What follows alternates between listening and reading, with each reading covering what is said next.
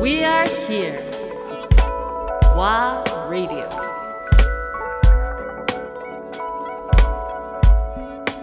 Wa Radio. 対馬義明。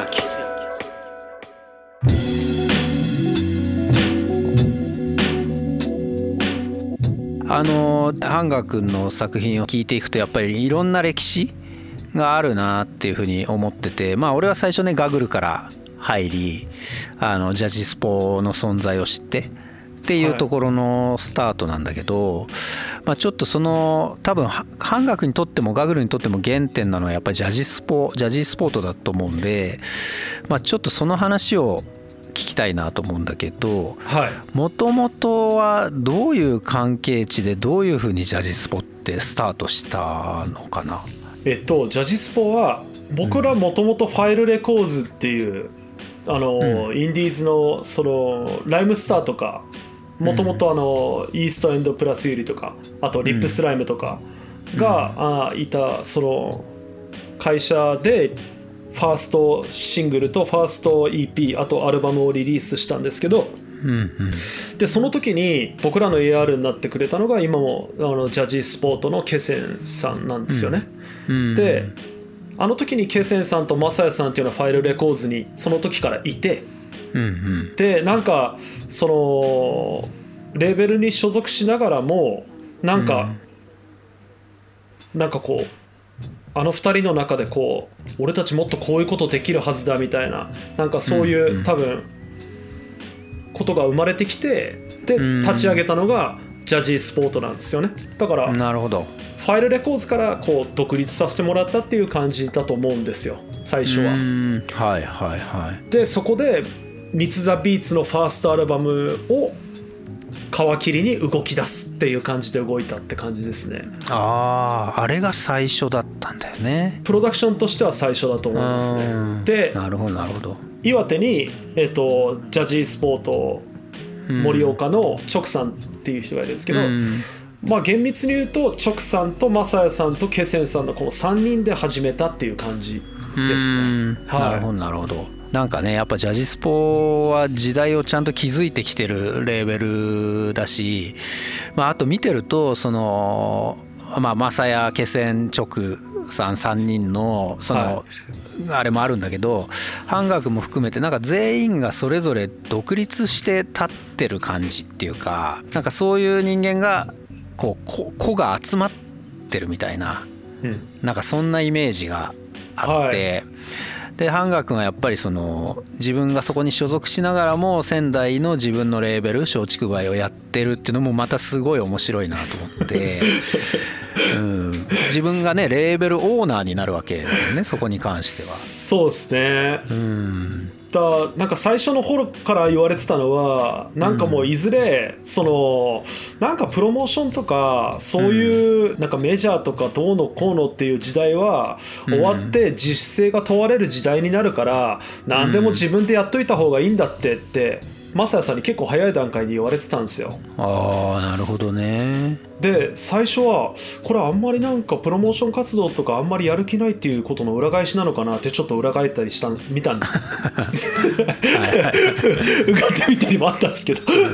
まあでもやっぱこうまあ振り返ってみればというかもう気がついてみたらやっぱりそういう時代に間違いなくなったし、僕もその松竹梅始めたのって2004年ぐらいだったと思うんですけど、それも本当にただ僕がミックステープを出したいっていう本当にただそのミックステープを出すためにはどうしたらいいかなっていうところを考えて作っただけなんで最初は、あんまりそんな深くは考えてなかったんですけど、だから時期的には本当に重なってて僕が松竹梅始めた時期とそのジャジスポが始まる時期ってほとんど同じぐらいだったと思いますね。なるほど、はい、だから別にお互い許可とかそういうのはなく、僕はきっと仙台で暮らすことになるので活動することになるんで多分その東京のレーベル、地元の、まあ、ガグル以外のアーティストすごい推したいと思っても、やっぱそこにかける予算とかっていうのはやっぱ東京に住んでる人よりはやっぱりすごいいっぱいお金がかかっちゃうんで、交通費とか宿泊費とかもそうですし、多分難しいだろうなっていうのはなんとなく感じてて、仙台のそのもろもろをサポートできる体制を作りたいっていうのももう初めの方からあったっていうのもありますね。ああ、なるほど。そうか、そういうスタートだったんだね。でもそうですね、初めの頃は同じぐらいですね。所属してるアーティストも松竹梅結構いるもんね。所属というか、まあ、アルバムを出してるアーティストも、はい、それは A&R としてハンガー君がやってるということになると。そうですね、僕ともう一人桜井っているんですけど、桜井と2人でやってますね、基本的には。なるほど、はい。いやでもすごい大変なことじゃない。俺もレーベルをやってるので、今の時代レーベルやっていくって本当に大変なことだから、はい、やっぱりそのなんだろう、浮き沈みで一喜一憂しないで続けるっていうことって実はすごい大事で、はい、みんななんていうの、こう刹那的にやろうとする人ってやっぱりいなくなっちゃうことが多い時代だから、あんまりこうね、本当一喜一憂せずに地に足をつけて、売れないものは売れないし、でもやり続けるっていう、自分もレーベルをやってるから苦労が分かるから、なんかこう、津島さんもそうだと思うんですけど、なんかその人の音楽を聴いてて、なんかうわっと思ったら、なんかその地元がどうとか、そのもカルチャーとしてどうとかっていうのもありますけど、まあそこ置いといて、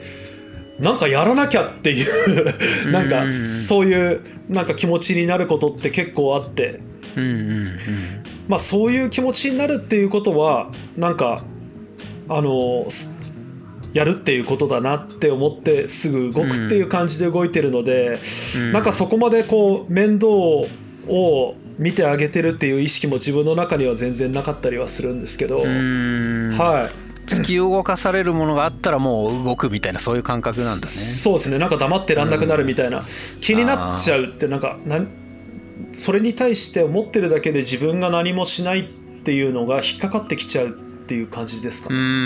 なるほどなるほど。だったらやっぱ動いてスッキリさせた方がいいっていうか、なんかジャジスポはジャジスポでやっぱりそのいろんなところからいろんな刺激を入れて、そのいろんな風を吹かしていく中で、じゃあ今が一番クールなものは何なんだっていうものをなんか追求してるよ集団のような気がしますけどね。はい。なので、はい、その本当にジャンルごと入れ替わっちゃうっていうか、その音楽じゃなくてボルダリングにぐーっと入ったこともありますし、山のものだったり映像のものだったり、どんどんいろんなものにシフトしていきながら、その自分たちの心にあるその日本のかっこいいことっていうのはなんだっていう、そこを詰めてる気がします